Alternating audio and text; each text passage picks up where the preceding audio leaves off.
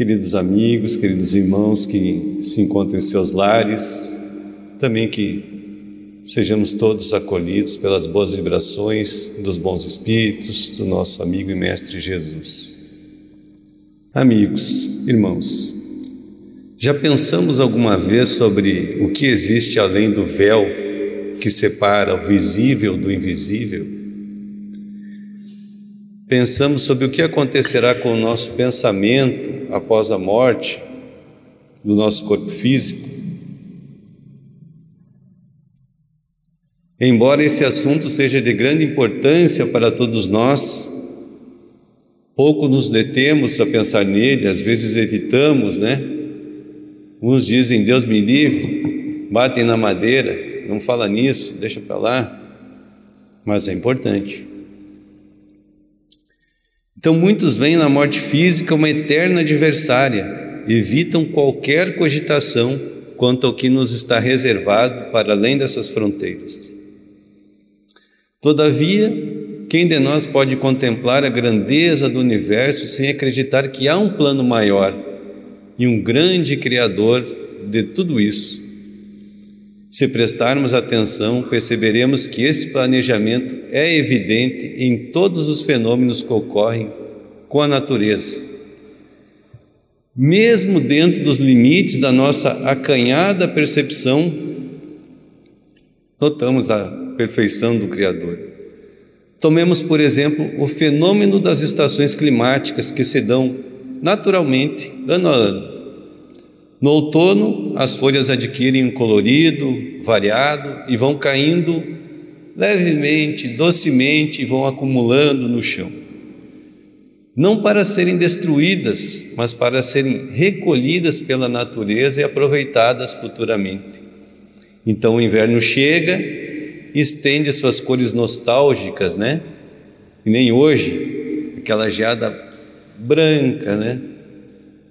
aquela cor única praticamente.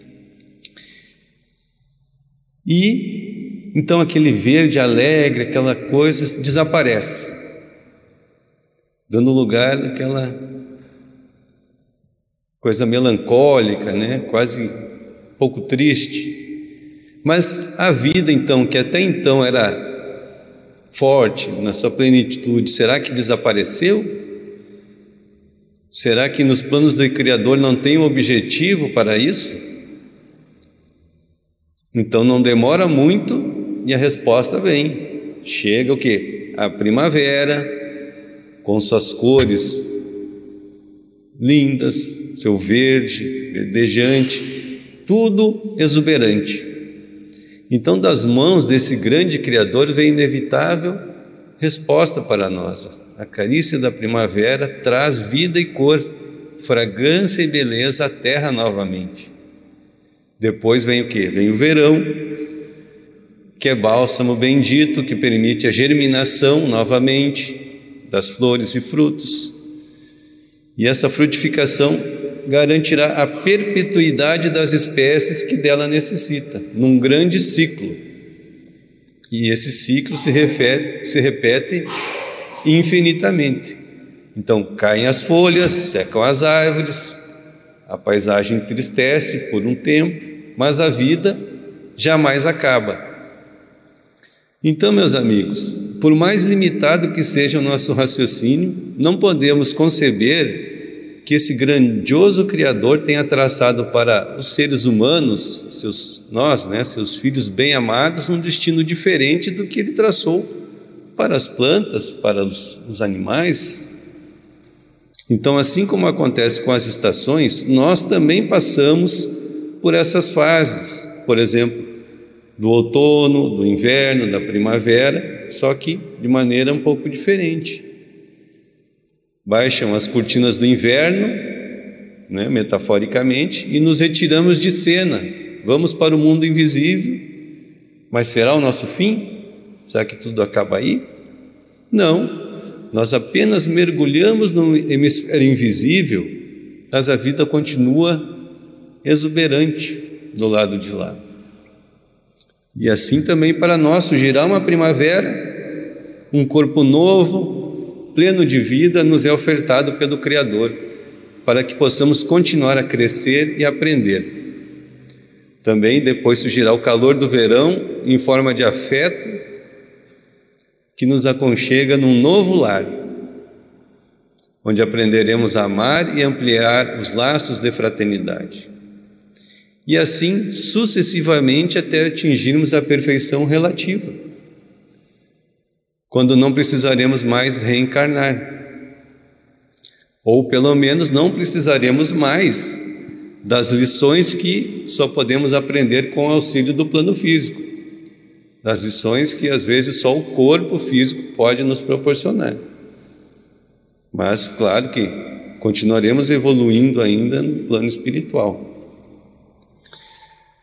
Então, nosso progresso atingirá um novo patamar.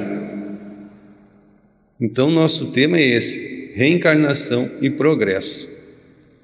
Como se dá esse processo em que todos nós estamos inseridos, queiramos ou não, acreditemos ou não, porque tudo isso é criação divina, é obra de Deus.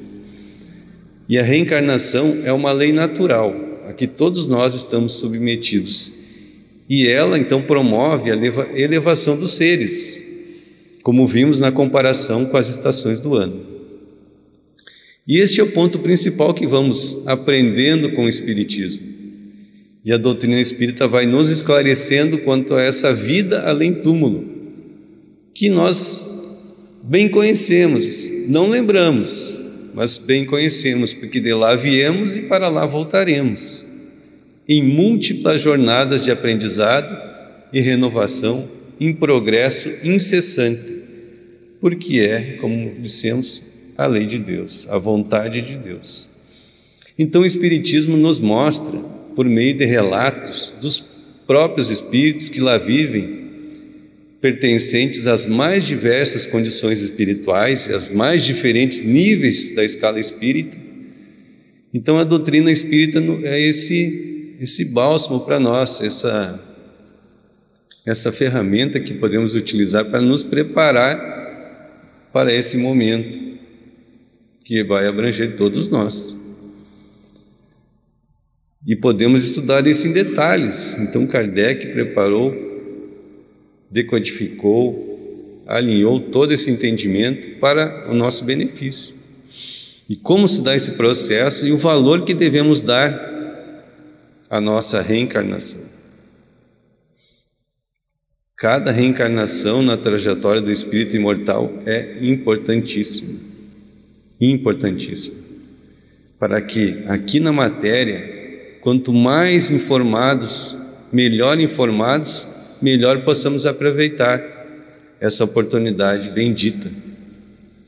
E dessa forma, melhor possamos evoluir, melhor possamos progredir, porque é esse o nosso objetivo, evolução.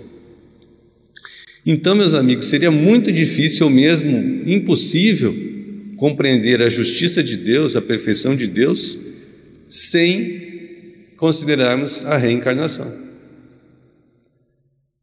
Como entender muitas vidas de sacrifício, muitas vidas, algumas é, em terrendade, a desencarnação, ou outras vidas há quase centenárias, se não tem um propósito. Né? Outros com mais tranquilidade, nem tantos desafios, outros passam por enfermidades, outros pela dor, outros com anos e anos para aprender, realizam sonhos, projetos, e outros passam por muitos desafios, muitos sacrifícios. Mas importante lembrar, né, que alguns passam anos em relativa tranquilidade, mas não quer dizer que não, que não ter desafio seja bom para o espírito.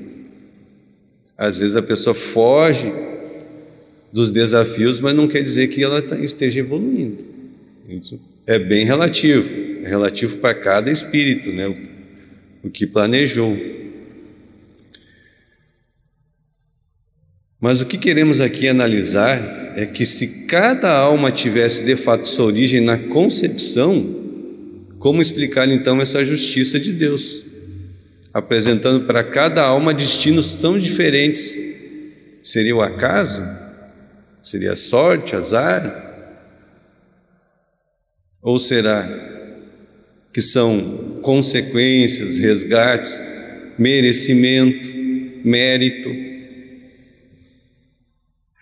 Então, é só a reencarnação, estudando a reencarnação, que a gente consegue entender essas discrepâncias que a gente vê hoje em dia na realidade do nosso mundo.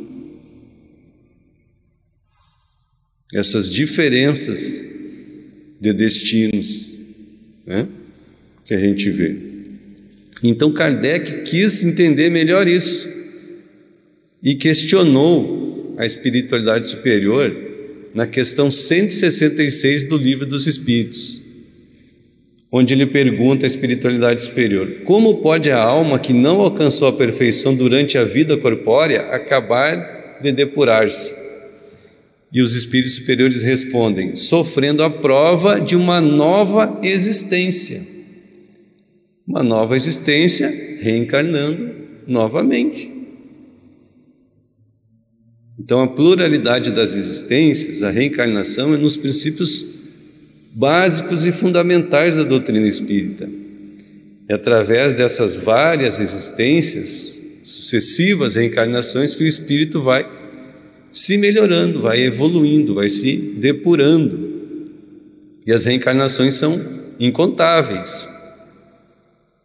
Ascendendo ao infinito, o espírito vai se se despojando da animalidade, né, da brutalidade, vai indo na direção da sua destinação final, que é a perfeição relativa. E nessas idas e vindas, né, vai angariando recursos, vai é, somando virtudes para chegar na sua verdadeira felicidade. E aqui no plano físico, então a gente conhece a felicidade efêmera ainda, né? A felicidade fugidia. E ela não é verdade. Um dia a gente está feliz, no outro dia não está tanto, né? No outro dia chega, a gente chega, está triste. Então o que, que a gente tem aqui no plano físico? Amostras da felicidade. Por enquanto, amostras. A verdadeira felicidade a gente vai conquistar paulatinamente reencarnação em reencarnação, amealhando o que? Virtudes, conquistas do Espírito. Por enquanto que a gente tem amostras de felicidade. E a gente tem que merecer.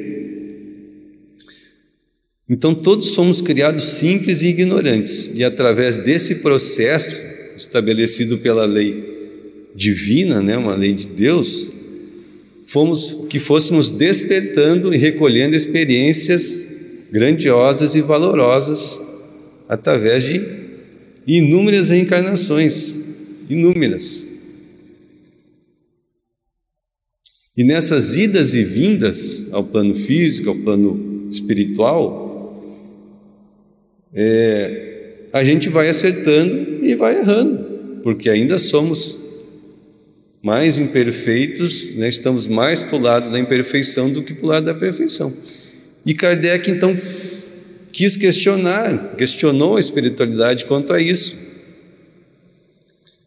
Que nessa, nessa caminhada, o que, que acontece com os erros que a gente comete? Por imperfeição, por ignorância muitas vezes na questão 167, logo após a questão 66, né? que ele pergunta ainda sobre reencarnação. Qual o fim objetivado com a reencarnação? E a resposta dos benfeitores: expiação, melhora progressiva da humanidade. Sem isso, onde a justiça? Então, as reencarnações têm esse papel educativo também, de fazer o espírito lidar com as consequências equivocadas daqueles erros que ele cometeu por, por ignorância ou até por intenção, mas ele vai ter que responder. É de, em existências pretéritas, na próxima ou nas seguintes, ele vai ter que lidar com aquele, com aquele erro que ele criou para os outros ou para si. Então, por isso, algumas dificuldades que as pessoas têm, algumas encarnações. Mas o que, que isso vai fazendo? Vai autoeducando o espírito. Então, ele vai expandindo a sua consciência, vai criando consciência de, pô, isso não está certo. Fica aquele, aquela intuição, eu acho que não, isso não é legal, não vou fazer, porque ele já tem aquele aprendizado. Então o espírito, ele se autoeduca. A expiação é uma autoeducação. Então ele vai se autoeducando, vai se depurando, como está lá na questão 66, pela reencarnação, o espírito vai se depurando. E um detalhe bem importante também sobre reencarnação, que está numa questão um pouco antes no livro dos Espíritos, na 625, que também é bem, bem comentada, mais ou menos conhecida, que ratifica a necessidade de que todos nós precisamos encarnar, muitas vezes, muitas mesmo, para a evolução do nosso espírito, e que diz aonde vamos chegar com tantas reencarnações, é, é a seguinte questão que Kardec pergunta à espiritualidade. Qual o tipo mais perfeito que Deus já ofereceu ao homem para lhe servir de guia e modelo? Jesus. Então, se Jesus é um modelo, é aonde nós vamos chegar, é um patamar que nós vamos chegar em sucessivas reencarnações. É nesse nível de amor e de conhecimento. Né? porque ele é modelo de conduta, de ações, de sentimentos, de atitudes, de tudo que nós precisamos atingir. E como atingir então em uma existência? Não tem, não tem lógica, né? Tem uma fase que a gente é muito imaturo, a infância. Depois na, na, na, vem a adolescência, a juventude, a gente é muito impulsivo. Depois chega a maturidade, a gente começa a ficar um pouco mais cansado. Né? Então, literalmente, a gente tem um período muito curto para aprender e colocar as coisas em prática. Então, uma vida não tem como atingirmos um patamar crístico.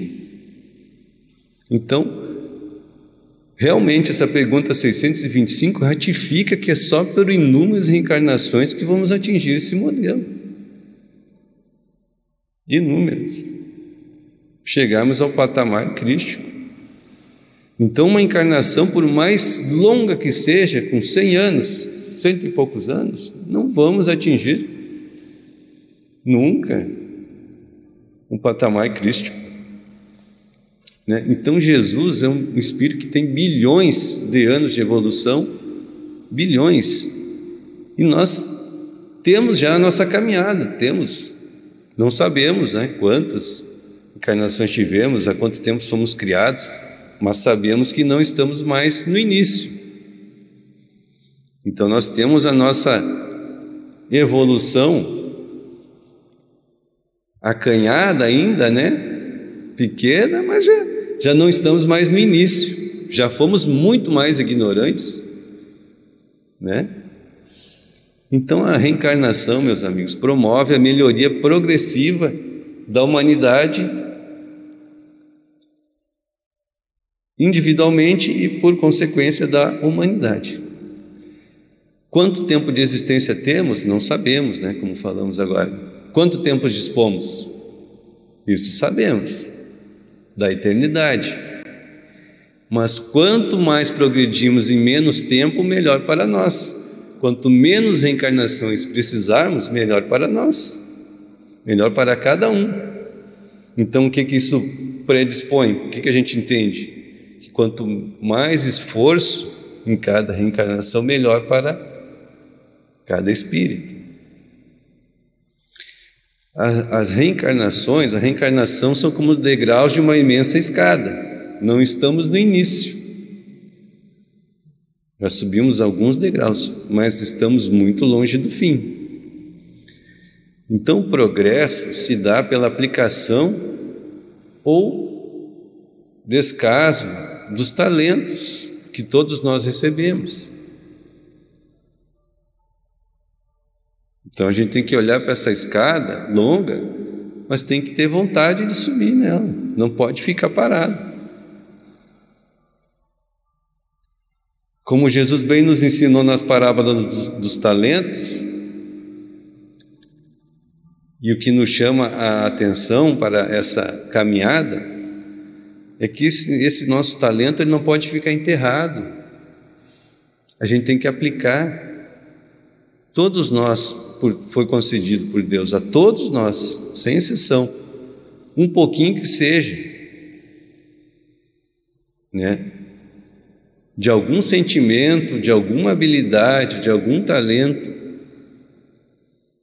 e a gente tem que aplicar, tem que investir. Não pode deixar enterrado. Então, inúmeras experiências de vivência frente a frente com múltiplos problemas, dores, sacrifícios, isso é para que a gente evolua, progrida, não fuja da situação. Então, Deus nos concede a reencarnação para nos mostrar o que temos que fazer por nós mesmos. Aquilo que devemos fazer, não podemos passar para outro. Cabe-nos enfrentar os nossos deveres com disposição, com fé, com vontade, com amor, com humildade. Não tem como eu contratar alguém para evoluir por mim. Isso é impossível. Não tem como eu contratar alguém para evoluir por mim e tirar umas férias.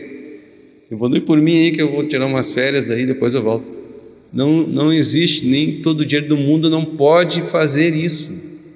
É pessoal, é intransferível, só você faz por você.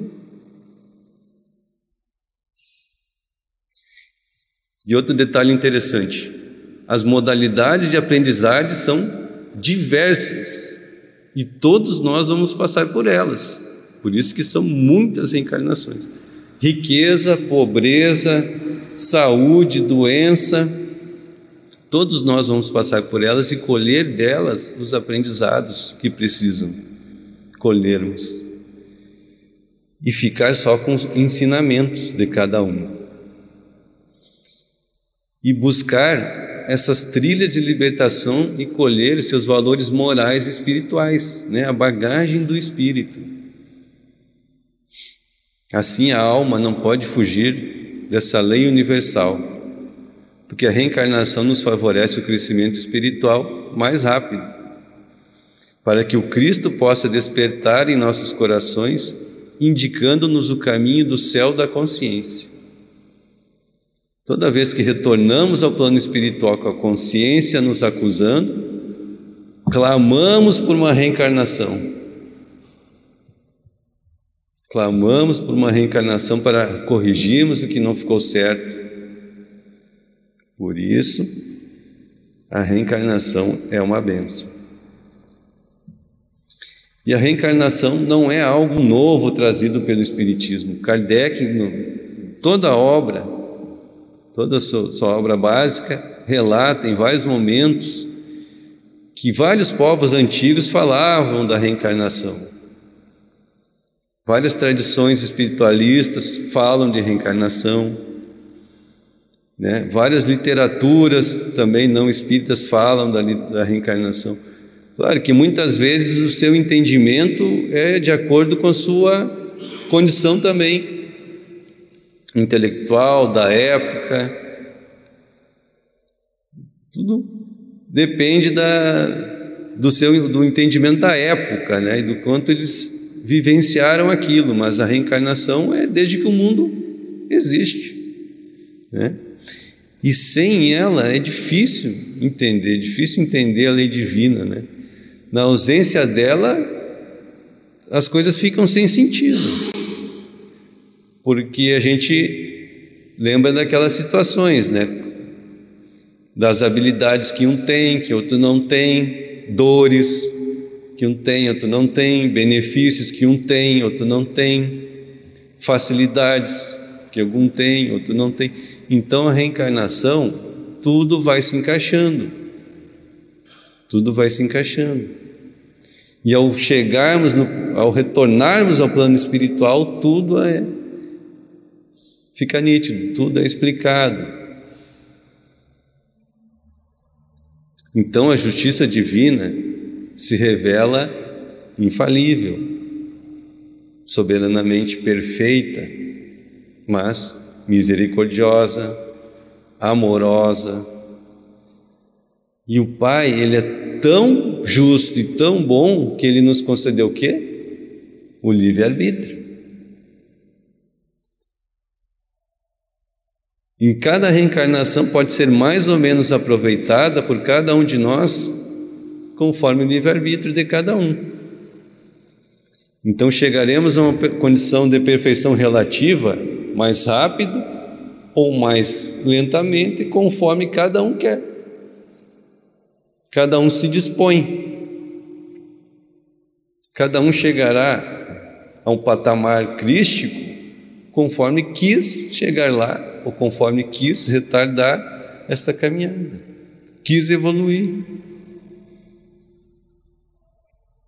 Então Deus, na sua perfeição, faz as coisas do modo melhor para cada um de nós, que nos leva as suas criaturas, seus seres bem-amados, para a sua destinação maior e final, que é o amor, mas sempre, sempre, sempre respeitando o livre-arbítrio de cada um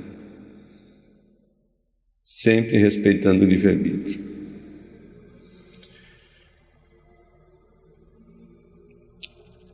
Mas, né, pelas nossas escolhas, não poderemos responsabilizar ninguém a não ser nós mesmos. O livre-arbítrio é muito bom, mas também somos os únicos responsáveis por ele. Mais ninguém. Então, toda reencarnação é oportunidade de renovação. Uma grande bênção dada por esse Pai soberanamente justo e bom. E uma coisa errada que fazemos, às vezes até por brincadeira, forma de expressão, é pensarmos na próxima reencarnação vou agir diferente. Na próxima reencarnação quero ser assim, quero ser assado esquecemos que estamos reencarnados, estamos em uma reencarnação. Então, meus amigos, a oportunidade é agora.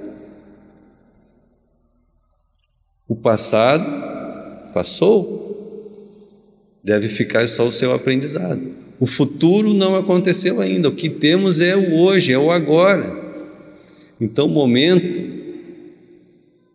de aproveitar esta reencarnação é quando? é agora. O momento de ser melhor é agora. O momento que cada um tem para mudar é agora. Precisamos desenterrar o nosso talento, né? Lembrando da parábola dos talentos. Muito cuidado para não agir como o servo que enterrou o talento. Quando chegou o senhor da, senhor da vinha, ele não tinha feito nada com o talento a ele confiado.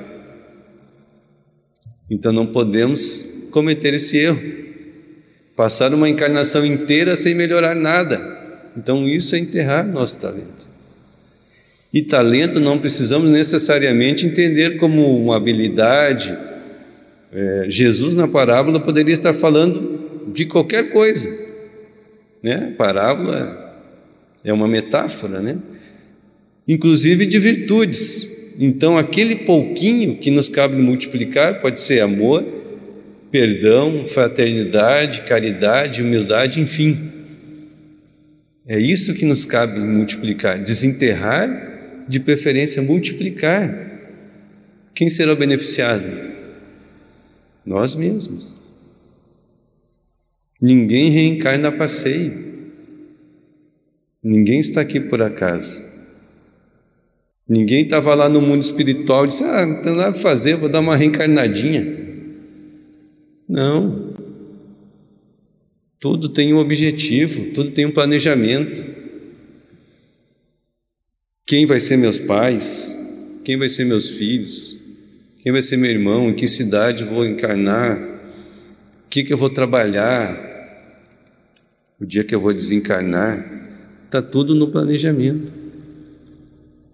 Então é uma coisa séria, objetiva, e a nós cabe dar o melhor condução para isso. Os Espíritos nos falam, é uma missão, expiação ou prova. Às vezes é tudo isso. Então, tem, tem encarnações realmente difíceis, mas também esse espírito está dando um salto. Um espírito corajoso. Lembrando então, meus irmãos, de não nos acomodarmos, não procrastinarmos, né? O que é procrastinar? Não deixar para a última hora. Às vezes temos que fazer muita coisa em pouco tempo. Né? Às vezes pode faltar tempo. Quando despertou, pode despertar lá no plano espiritual até. Aí é tarde. Lembrando, temos o hoje, só o hoje. Temos sempre o hoje. No livro Indulgência pela psicografia de Chico Xavier, o Espírito Emmanuel, no capítulo 19, nos dá a fórmula para o progresso, com a seguinte mensagem: na senda da evolução, é preciso efetivamente aceitar-nos imperfeitos, tais como somos, mas é igualmente necessário não parar simplesmente nisso, e sim melhorar-nos constantemente, aprendendo e estudando, trabalhando e servindo, sobre a fórmula do progresso: errar menos para acertar sempre mais.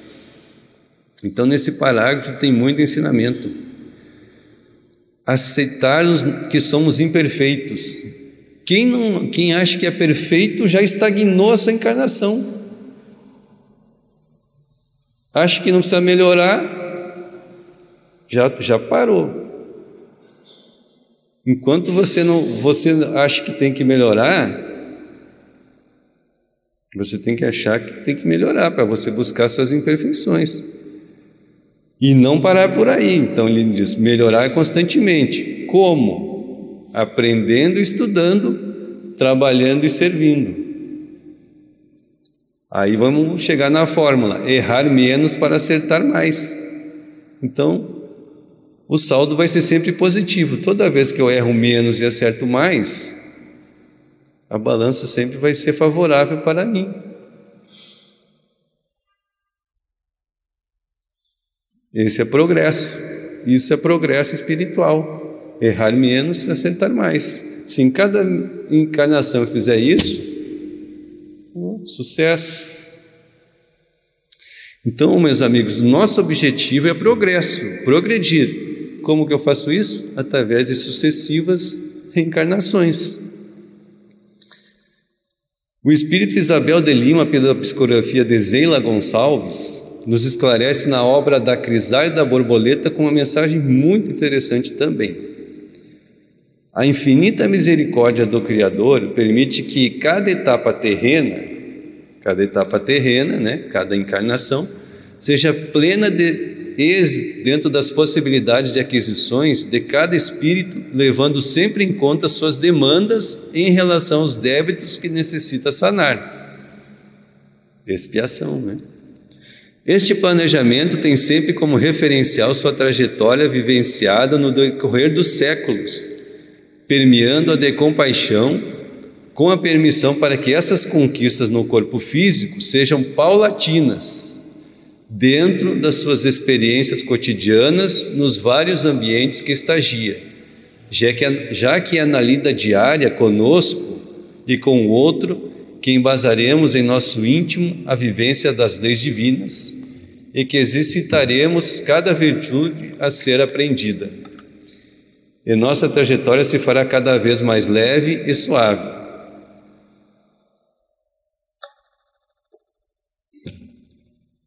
Guarde sempre em teu coração a certeza da importância para o espírito imortal das suas conquistas cotidianas, pois só o trabalho incessante poderá burilar as incontáveis imperfeições que ainda trazemos e pouco a pouco transformá-las e nos transformarmos de uma lagarta a uma borboleta, que alcançará voo para o infinito em direção à luz que o criou. Então, olha que interessante que ela está falando. Em cada virtude a ser aprendida, a sua trajetória se fará mais leve e suave. Então, mais ou menos aquela conta que Emmanuel também fez.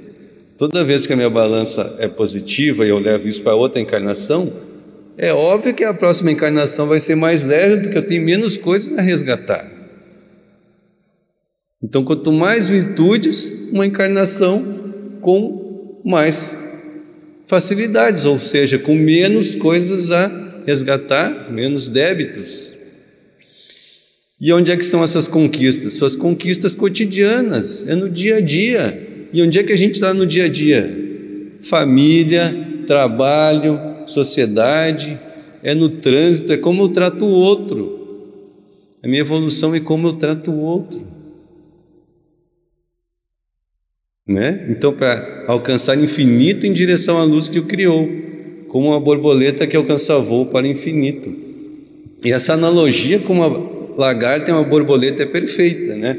Eu achei bem legal, porque a lagarta ela rasteja, né?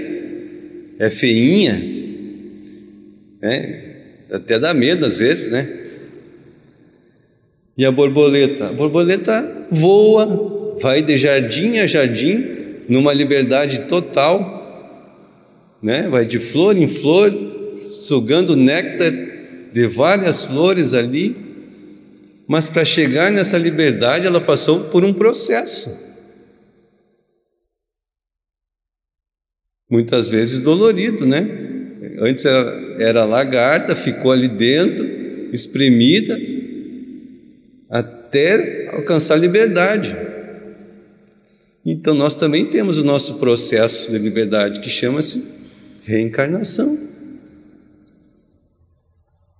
Então vamos ter várias encarnações até alcançar a liberdade e não precisar mais reencarnar e ter essa liberdade. Então essa analogia da borboleta, lagarta é sensacional. Então a borboleta é a lagarta que evoluiu. E tem toda a liberdade para visitar todos os jardins que ela quiser. Por quê? Porque ela conquistou. Ela tem esse mérito. E, essa, e sobre evolução, que é o que nós estamos falando agora, Kardec também perguntou a espiritualidade superior na questão 777 do Livro dos Espíritos. Tendo o homem, no estado de natureza, menos necessidades, isento de tribulações ele cria para si mesmo, quando no estado de maior adiantamento, diante disso, o que se deve pensar da opinião dos que consideram aquele estado como da mais perfeita felicidade na terra? E a espiritualidade responde: que queres é a felicidade do bruto, a pessoas que não compreendem outra. É ser feliz à maneira dos animais. As crianças também são mais felizes que os homens feitos. Então, uma Felicidade sem conhecimento, sem evolução, é a felicidade dos animais, é a felicidade do bruto, é a felicidade sem progresso, sem responsabilidade, sem adiantamento, sem tribulação, sem esforço. É querer ser, é querer que a borboleta vire sempre lagarta. É privar ela de conhecer todo o resto. Então é necessário a dificuldade, a tribulação. Como é que a gente vai aprender a solucionar as coisas se não vem a prova? Né? De que adianta vivermos nessa felicidade se não é destinação verdadeira e real para todos nós? Não é isso que o Pai planejou para nós. Então cada um está onde precisa estar, cada um está com os obstáculos que precisa estar, porque superando eles, vai adquirir conhecimento que precisa para essa encarnação. Depois outros virão, com certeza, em outras etapas. Então não é fugindo, é enfrentando, lutando e superando as necessidades, as dificuldades e os desafios que nós vamos crescer e alcançar felicidade. Não há como sairmos da condição de homem primitivo para homem evoluído sem esforço, sem mérito próprio. Não há como chegarmos a lugar nenhum. É a lei do progresso. É a lei do progresso, é a lei do progresso, é a lei de Deus, e abrange todos nós. Não há como fugir. É lei divina que abrange todos nós. E a ela estamos submetidos. Já que a ela estamos submetidos, precisamos tirar dela o melhor proveito. Utilizar o nosso proveito. E assim sigamos o crescimento evolutivo, necessário e indispensável ao nosso progresso, para chegarmos à condição de homens de bem, que progridem, mas não esquecem os que estão mais atrasados, que estão felizes, mas ficam mais felizes quando podem ajudar os seus irmãos. Porque apenas o progresso intelectual não basta, é preciso o progresso moral. Quanto a isso, Kardec também questionou a espiritualidade superior na questão 780 do Livro dos Espíritos. O progresso moral acompanha sempre o progresso intelectual? Os espíritos respondem: decorre deste, mas nem sempre o segue imediatamente. Kardec ficou intrigado e perguntou: como pode o progresso intelectual alavancar o progresso moral? Fazendo compreensível o bem e o mal, o homem então pode escolher, desenvolvendo o livre-arbítrio, acompanhando a inteligência, aumenta as responsabilidades pelos atos. Então, o progresso intelectual, meus irmãos, é muito importante. Ele, inclusive, é o que desenvolve o progresso moral. Porque o homem esclarecido pode escolher o melhor caminho a tomar, mas o progresso intelectual sozinho não basta. É preciso que o homem evolua moralmente. E, infelizmente, é o que temos visto atualmente grandes descobertas, grandes invenções. Né? O homem planeja viagens até outros planetas já, mas ainda muita carência, muita necessidade. Então, temos progresso intelectual? Temos. Agora, e o progresso moral? Está deficitário. Depende de quem? De cada um de nós. Isso é evidente precisamos todos. Não posso relegar para o próximo. Ah, progresso moral depende de ti. Não, depende de todos nós. A união, humanidade. Só o progresso moral pode gerar paz e felicidade. Já sabemos que é o melhor caminho. Por quê? Porque o Mestre nos ensinou isso quando ele disse amar o próximo como a si mesmo, ou fazer aquilo que gostaria que fosse feito. Então, meus amigos, fica o convite.